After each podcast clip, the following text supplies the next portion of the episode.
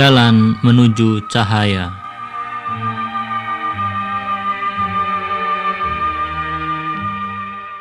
Bismillahirrahmanirrahim. Assalamualaikum warahmatullahi wabarakatuh. Kali ini kita akan menyimak pembahasan surat Al-Baqarah ayat 1 hingga 2. Surat kedua di dalam Al-Quran, sebuah surat yang terpanjang, yaitu surat Al-Baqarah.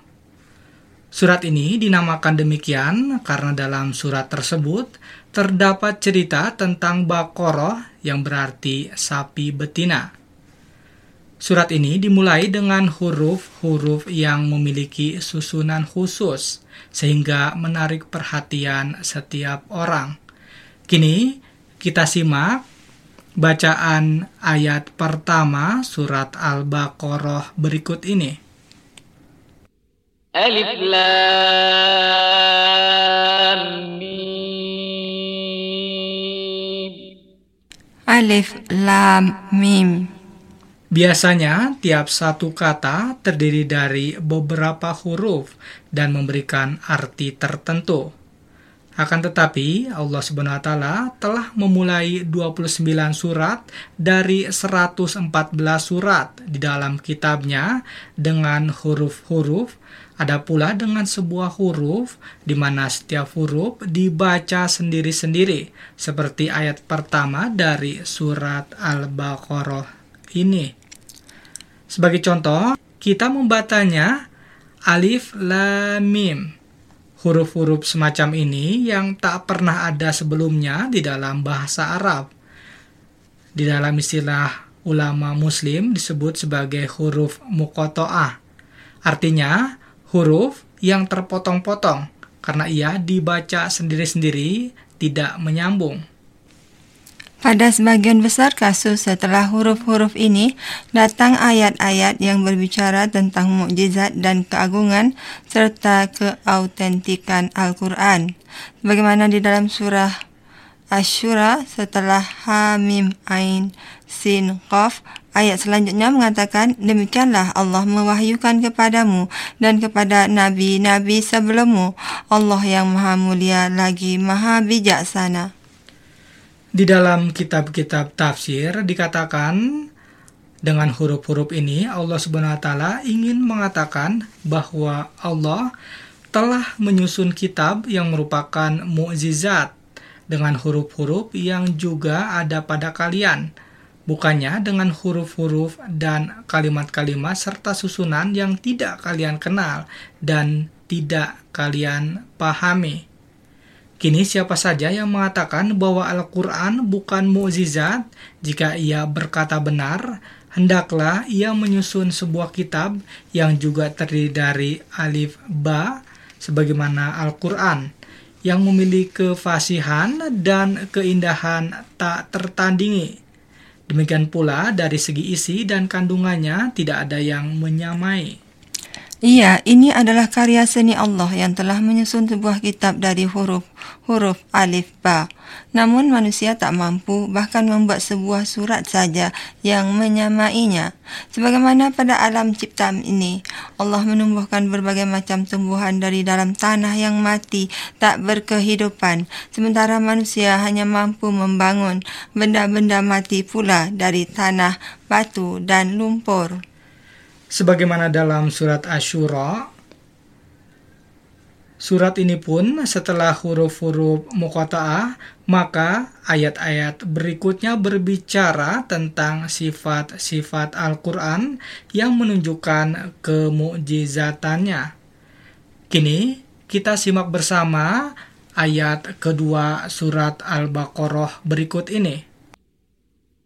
ذلك الكتاب لا ريب فيه هدى للمتقين Artinya, itulah kitab yang tak ada keraguan di dalamnya sebagai petunjuk bagi orang-orang yang bertakwa.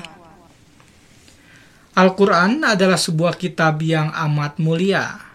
Al-Quran merupakan warisan dari kaum terdahulu untuk manusia zaman ini.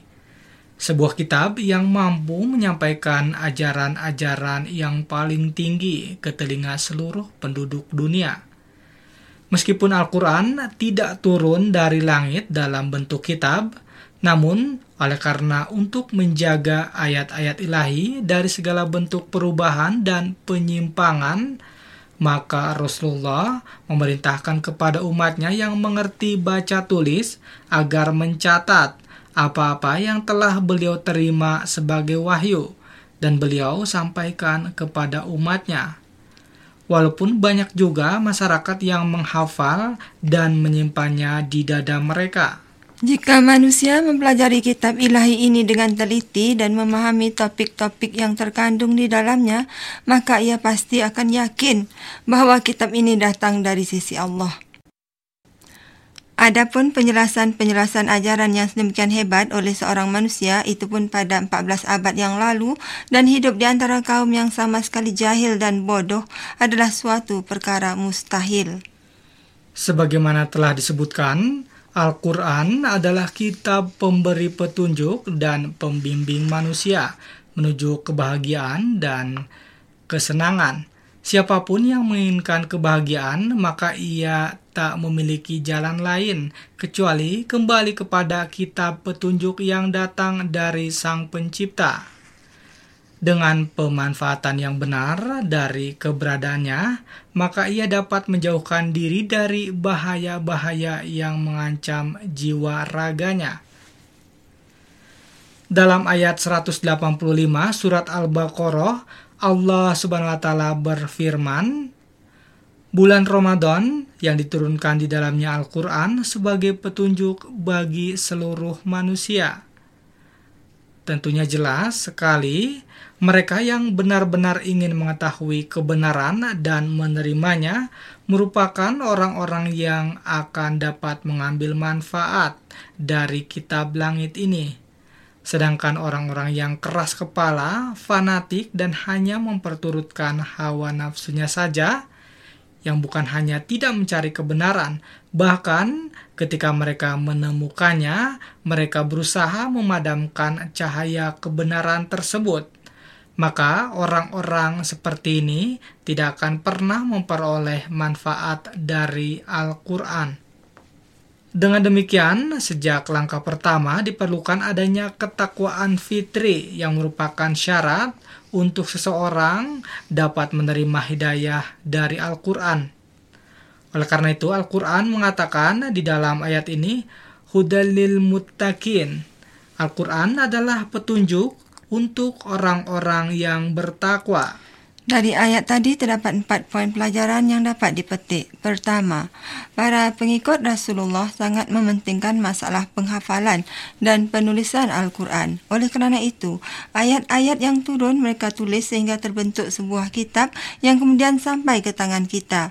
Kita pun harus menjaga kesucian dan kehormatan kitab ilahi ini. Kedua, kandungan kitab suci ini sangat kuat dan kokoh kerana ia datang dari Allah yang maha bijaksana. Ketiga, Al-Quran adalah kitab memberi petunjuk kepada seluruh umat manusia. Ia bukan kitab yang berbicara mengenai bidang tertentu. Oleh kerana itu, kita tidak akan mencari petunjuk dari kitab suci ini yang berkenaan dengan masalah-masalah fisika, kimia atau matematika. Keempat, agar sinar Al-Quran dapat menembus hingga ke lubuk hati dan jiwa kita, maka kita harus mempersiapkan hati dan jiwa kita dengan sebaik-baiknya. Sama halnya, cahaya hanya akan menembus kaca yang bersih, bukan yang kotor. Rekan setia, demikian tadi pelajaran tafsir Al-Quran, Jalan Menuju Cahaya pada kesempatan kita kali ini. Terima kasih atas perhatian Anda. Sampai jumpa kembali. Wassalamualaikum warahmatullahi wabarakatuh.